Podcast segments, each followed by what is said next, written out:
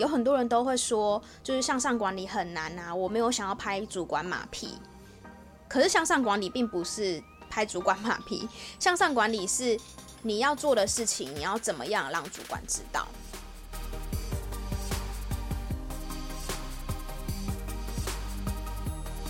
欢迎来到业务人生教我的事，我是频道的主持人乌玛，同时也是 COGI CoG 职场女装的创办人。在这个频道里呢，会和你聊聊我十年以来的业务经验，那也会邀请一些各行各业的业务朋友们或是创业家们来和他们聊聊人生故事喽。欢迎来到业务人生教我的事。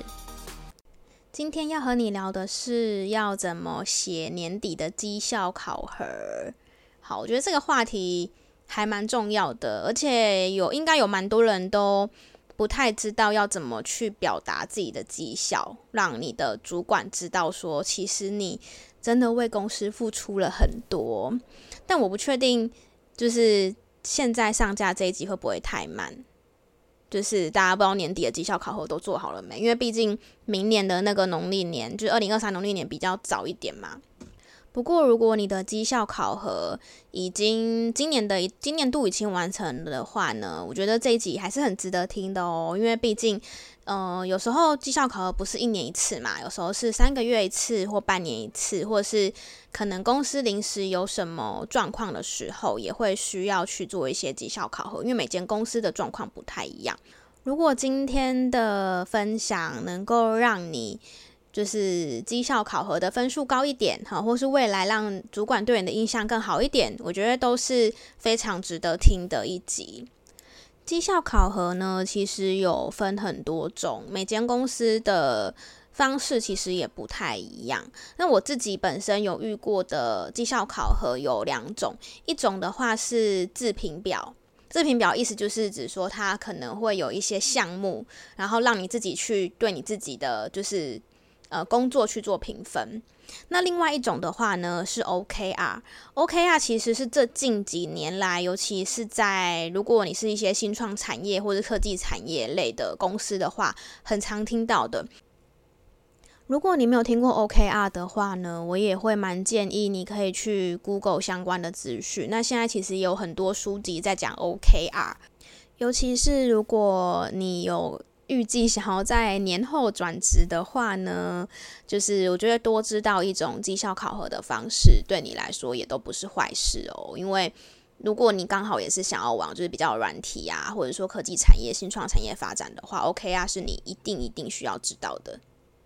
但我今天不是要教大家怎么写 OK 啊或是 OK 啊是什么？我这集并不是要聊这个，这集其实主要是要跟你讲说，不管你今天是用自评表，或是 OK 啊或是其他的绩效考核方式，都是一个通用的标准。因为它其实不管你用什么方式，主要的目的就是要让你的老板和你的主管知道说，这一年来哈或这一段时间以来，你的成绩怎么样。好，那我觉得如果是以业务单位来说的话，呃，最直接的来，最直接来的就是你的业绩。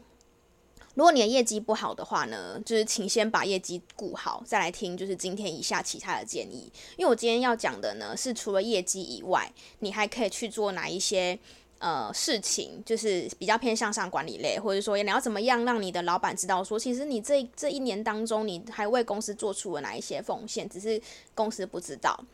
所以前提是你的业绩一定要先顾好。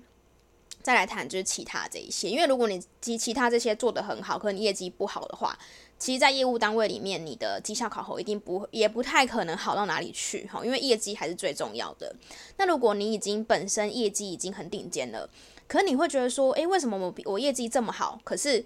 好像还少了些什么，或者说，诶，老板可能对我还是也没有也没有到这么满意，或者说，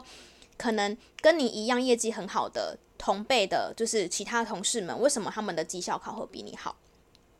今天就要来把就是这个秘密来告诉大家。其实也不是秘密啦，只是说，因为我看那个在听我 podcast 节目的年龄层，好像是落在三十岁左右的人是比较多的，然后有一些是二十到三十岁的人，所以我觉得可能大家刚好都。的年龄层或是大家职业的话，都是落在可能就是呃还不是主管，或者说可能是就是初阶主管职的这样的一个一个背景。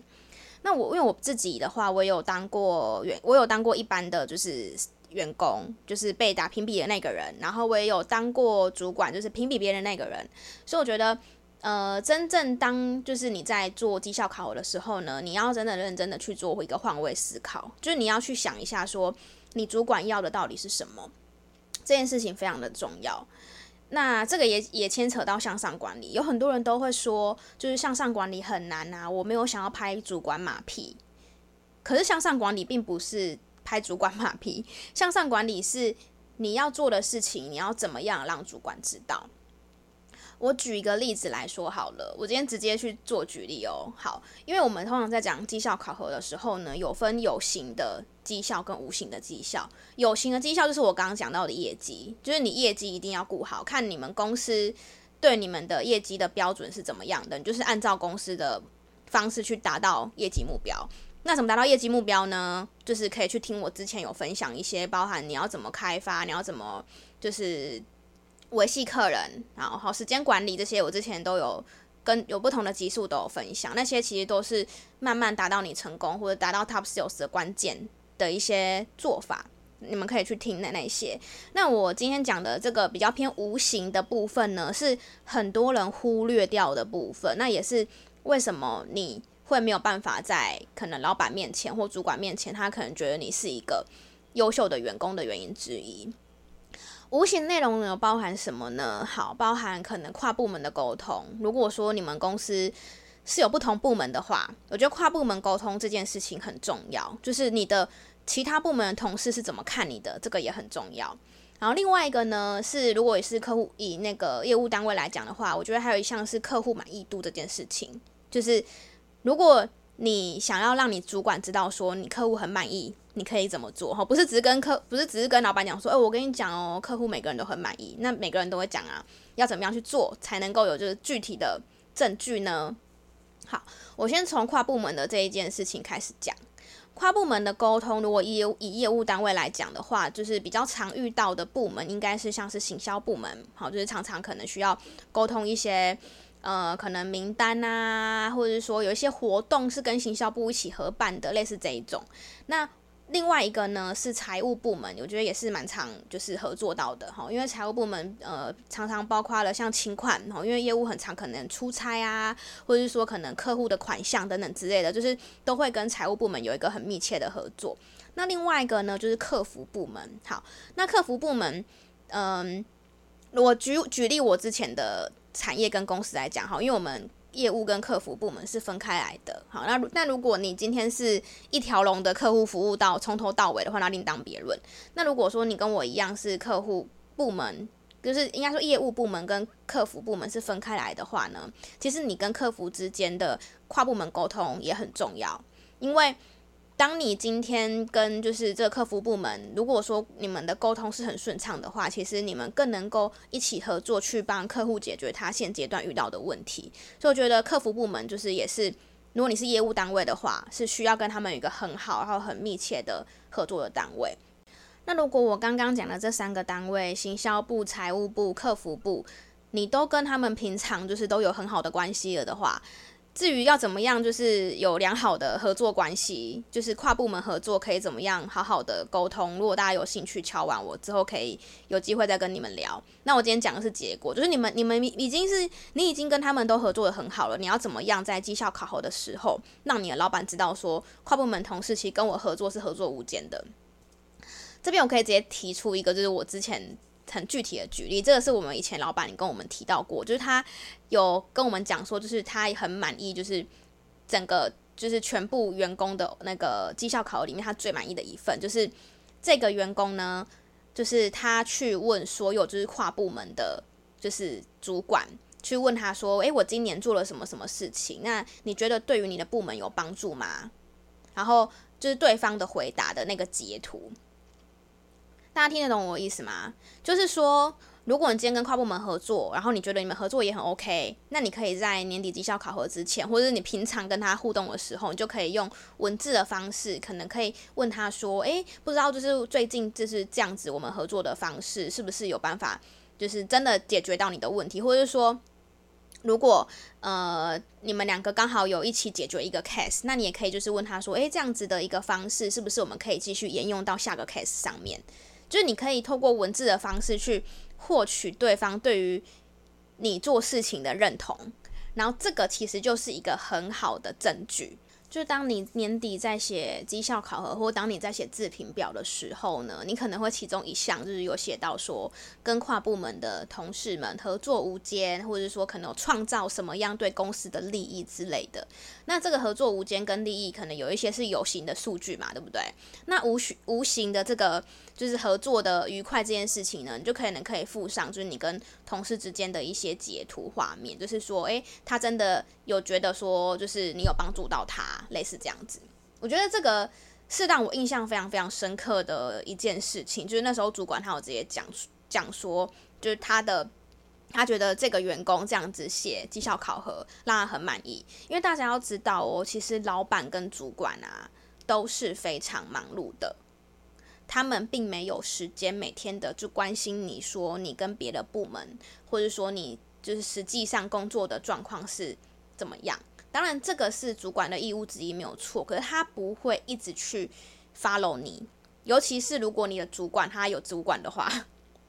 他更不可能去每天 follow 你怎么样。所以你一定要去做到的是主动跟他讲说，诶，我我我跟你说，就是主动告知他，我最近就是完成了什么什么专案，然后跟某跨部门的同事谁谁谁，然后一起做了什么东西。那这件事情呢，哦，因为就是这解解决方法哈，我们双方都很满意，那我们可以或许可以沿用。类似这样子，就是你一定要主动告诉他，主动报备这件事情非常非常的重要，而且这样子，主管他会比较知道说，哦，你现在，哦，原来你都有在做这件事情，就除了做业绩以外，那如果你业绩又刚好又很好的话，他之后不升你，他要升谁呢？对不对？所以主动告知非常非常的重要哦。有很多人呢都不会主动告知，他们都会觉得就是，哎，反正主管应该会看到吧。我跟你们说，我以前是这种人，就是我以前也是那种傻傻的。我觉得我只要做好我的事情，主管应该就会看到我了。但事实就并不是如此，因为主管他的就是员工真的太多了，他不可能去每一个每一个人都去看着你。他可能会觉得说，你可能是一个还不错的员工，可是不会是。他可能下一次想要升你的时候做，就是 priority 是在最前面的，因为你可能没有主动告诉他一些事情，他可能也不知道你有这个想法，所以主动报备这件事情是非常非常重要的，这是第一点。好，那另外一个刚刚我提到就是也是有关于客户满意的部分嘛，客户满意其实很简单，超级简单的，只要你的客人啊对你的服务很满意，你都可以要求他。也不是说要求他啦，就是可以问他说可不可以给你一个好评。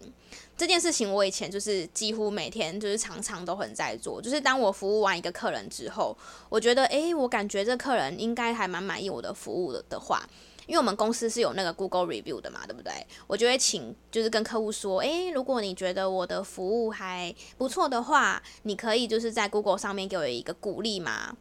我会用这个方式哦，我会说可不可以给我一个鼓励？那通常如果对方真的非常满意你的服务的话，他们一定是很愿意给你鼓励的，这是一个方式。所以你可以看你们公司就是通常是用什么方式去获得客户的 feedback，可能是写 email 信箱吗？或者是说可能填一个表单吗？哪里都可以。那如果都没有的话呢？你甚至可以自己做一个表单。好，自己一个作业本来说，诶，就是这个是我们就是客户客户满意度的表单。那就是如果说你真的对我的服务还不错的话，你可以这边填写，然后我们老板会看到这样子。这些都是所谓的客户满意度良好的证据。因为如果你只是在你的绩效考核上面写说，哦，客户很满意我的服务，就每个人都会写，好吗？所以呢，你可以最好的话是可以请客户给你 review，然后你把也是一样把它截图下来。而且呢，客户满意度这件事情呢，我再教大家一招。你甚至呢，可以把这些截图全部留存下来，成为你下一个阶段，如果你要去别的公司，或是你要去面试其他公司，或是之后你可能想要转职，就是转职的时候你也可以用到。因为转职的时候，我们一定也会在履历上面去写出一些我们的丰功伟业嘛。那你可能也也其中一块也会去也会去强调说，其实客户都很满意你的服务。嗯，那一样嘛，你要怎么样去证明？因为写在履历很简单啊，每个人都会写啊。这个时候你就可以把一些客户满意对你的截图就是附上去，那这样子。就是对方就是主管看到这件事情，就是看到你的一些这些对话的话，他也可以直接找说哦，真的诶，就是原来客人都会买你的服务，然后你又是 top sales，那客户又很满意，那这个时候你的就是可以面试的几率一定就是比其他的就是求职者大大提升。这样听完之后呢，有没有突然觉得绩效考核没有这么难了呢？有很多事情都是平时累积出来的，绩效考核也是一样的。如果你平时没有跟跨部门的同事打好关系，或是合作得很顺畅，或是平时也没有让客户对你的服务满意度很好，你也不可能在年末的时候突然会有，就是我刚刚讲的这一些。一个真正厉害的。呃，业务吗？还是说一个真正厉害的员工是绝对不会只是在他分内的事情里面就是做好而已。你一定要想得更多更远。假如说你是有目标想要在公司内升迁的话，那就一定要做到就是比别人多更多，或者是呢要想得比别人多。然后还有很重要的是呢，不要太去计较一些小事情，然后也不要把。一些很不重要的事情往心里去，因为在工作的时候呢，就是要稍微调整一下理性跟感性之间，尽量不要太感情用事。就是我们每个人去上班都是有自己的目的的，那大家都想解决问题嘛，对不对？所以这个部分是需要练习的啦。我也不是一开始的时候就是这样。刚好也接近年底，就是可以想说，可以顺便鼓励鼓励你们。如果你是一个很厉害的 top sales，或是你是在公司里面算是比较成绩比较突出的人的话呢，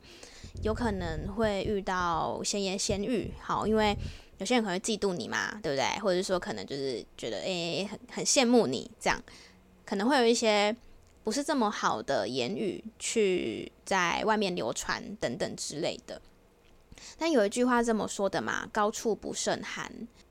有越多人喜欢你呢，那同时也会有人可能不是这么喜欢你。跟你们分享一部我很喜欢的职场写实剧，叫做《理智派生活》。那其实其中女主角她在职场上追求她的职涯，就是很值得大家去接近的。那因为她在戏里面是很优秀的嘛，所以也是一样会受到一些。算是小人吗 的一些明争暗斗，但是我们可以从戏里面去学习，说她怎么样去做到所谓的高处不胜寒，怎么样去不在乎别人对你的评价，要认准目标，然后完成目标。所以其实除了目标以外的事情，其他人根本就不重要。这个没有这么容易，但是我觉得如果你心里面有这件事情的话，你一定是可以。慢慢慢慢达到这个目标的，还有一个是我自己也是很坚持的一部分嘛，就是所谓的职场口碑。在这部戏里面有提到，在这个职场上呢，做人跟口碑是最重要的，会跟着你几十年。我不知道你在工作的时候会不会有时候遇到一些小事情，或是遇到一些。需要做决定的时候会让你卡关，或是你可能想说，哎呀，反正偷懒一下，老板不在，好，或者是说现在我防控嘛，对不对？哎呀，没关系呀，反正也不会有人知道。其实有很多这种小小的事情，都会去决定你一个人的高度，就是你到底有多自律。有很多事情呢，都是。可能现在当下这个人他不会直接跟你说，他觉得你做这样很不好。可是你的这个行为可能就默默的留在他心中。你可以去想一下，你目前身边的同事也好，或是朋友也好，如果今天你自己要创业，或是如果你今天有一个好的工作的职缺，你会想要推荐给谁？毕竟呢，推荐是要挂着你的名字。所以你一定是会推荐给你觉得他是一个很认真负责，然后不会耍小聪明，也不会想要占人便宜的人吧。所以职场口碑，我觉得在工作上面也是很重要的，因为你永远都不会知道你会不会在未来可能某个地方或是某个时候会需要谁的帮忙，这个都说不定。所以，我们有时候说嘛，呃，多一个朋友就是少一个敌人。希望呢，今天讲的就是绩效管理，对你来说是有帮助的。如果说你今年的绩效考核已经做完的话，我觉得也没有关系啊，我们就从明年开始努力嘛，对不对？或者是说你可能有一些想要离职的想法，那也是请你跟公司好好的 say goodbye，好不好？就是不要留下不好的，就是负面的一些情绪，或是不要留下一些负面的事情，因为呢，坏事是会传千里的，好事不出门，坏事传千里，大家应该也都有听过。今天呢是十二月一号啦，又是一个新的月份的开始。那我今天在录音的这一天，今天呢就是天气超级好的，就是让我心情也很好，也觉得哇，好像人生充满了活力跟希望的感觉。那我也想要分享，就是这个呃力量嘛，我想要分享这个力量给你们，希望你们也都可以就是打起精神来，然后再重新面对每一个月的挑战哦。如果喜欢。我的节目的话呢，欢迎可以推荐给亲朋好友们。那如果有在 IG 上面分享的话呢，也可以就是 tag 我，就是我也都会看到，就是你们的一些 feedback，我就我也觉得很开心。那也会是我做节目下去的动力。那也欢迎可以在 Apple Podcast 或 Spotify 的评分区给我五颗星，然后给我一些你对于我们节目的想法哦。好，最后最后呢，就是我们有听众信箱嘛，所以如果有任何的想法，也都可以透过那边去让我知道。我们就下次空中再见啦，拜拜。